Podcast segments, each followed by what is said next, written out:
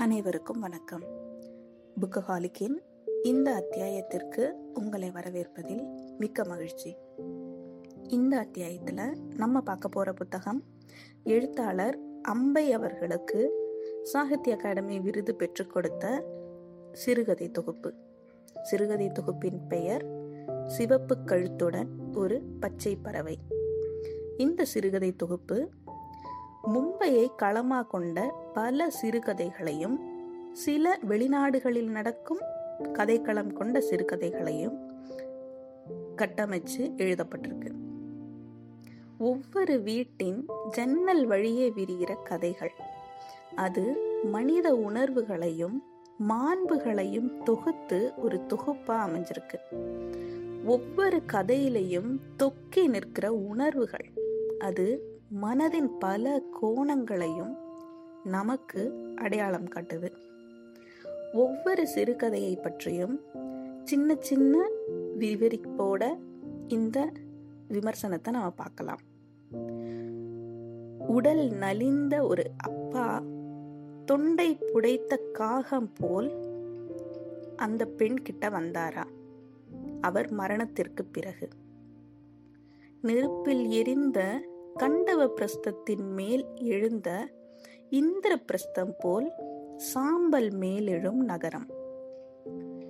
கற்றாவின் மனம் கசியும் தன் அம்மாவின் புத்தகம் தேடிச் சென்ற மகளின் பயணம் இருபத்தி ஒன்று. வாழும் மனிதர் காலாவதியாகும் நேரம் எது?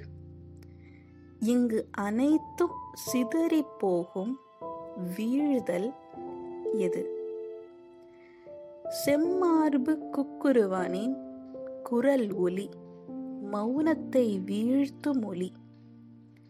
சிவப்பு கழுத்துடன் ஒரு பச்சை பறவை போல் நம்மில் பலர். பல மனம் முறியும் சுயம்வரங்களுக்கிடையே இரு மனங்கள் மட்டும் பங்கெடுத்த வில் முறியாத சுயம்பரங்கள். ஓரிரவு அவனை பெண்ணாக்கிய பொய்கை. அவனிடம் சொல்ல நினைத்தது என்ன? ஆயிரத்தி தொள்ளாயிரத்தி எண்பத்தி நான்கு அது முதல் ஆறாத ரணம் சுமந்த பிரீத்.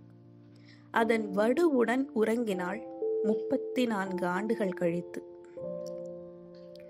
குதிரை மூத்திரம் தேடிய மாமி வாழ்க்கையையே சில வார்த்தைகளில் சொல்லிவிடும் துல்சி. வாழ்க்கையின் ஓட்டத்தை ஓடி பிடிக்க முயலும் குதிரைக்காரி ரேஷ்மா.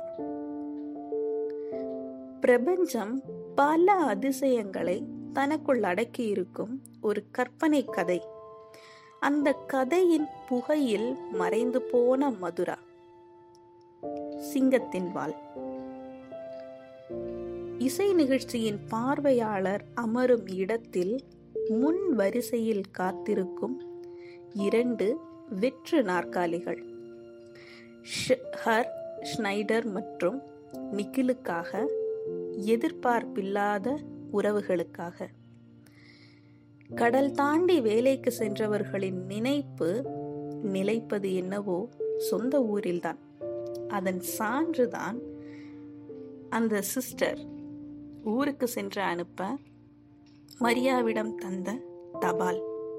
பயணம் இருபத்தி இரண்டு.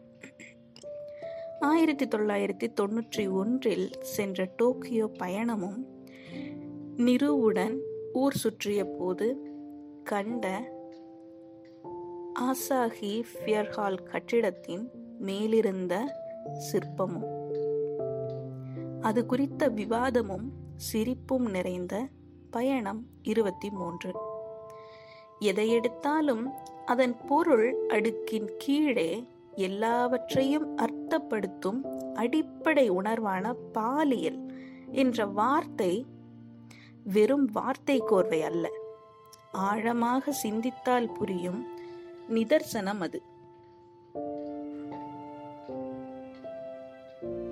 இந்த புத்தகத்தில் கமழும் தேநீர் வாசமும் ஜன்னல்கள் வழியே விரியும் காட்சிகளும் நம்மை கட்டி போடும் இந்த புத்தகத்துல பல உலகை காண்பிக்கிறதுக்கு தன் ரெக்கைகளின் மீது நம்மை இருத்தி பயணப்படுத்துது அம்பை அவர்களின் சிவப்பு கழுத்துடன் ஒரு பச்சை பறவை. ஒரு சிறந்த வாசிப்பு அனுபவமாக அமையும் சிறு கதைகளை உள்ளடக்கிய இந்த புத்தகம் நிச்சயமா அனைவரும் படிக்க வேண்டிய ஒரு புத்தகம்.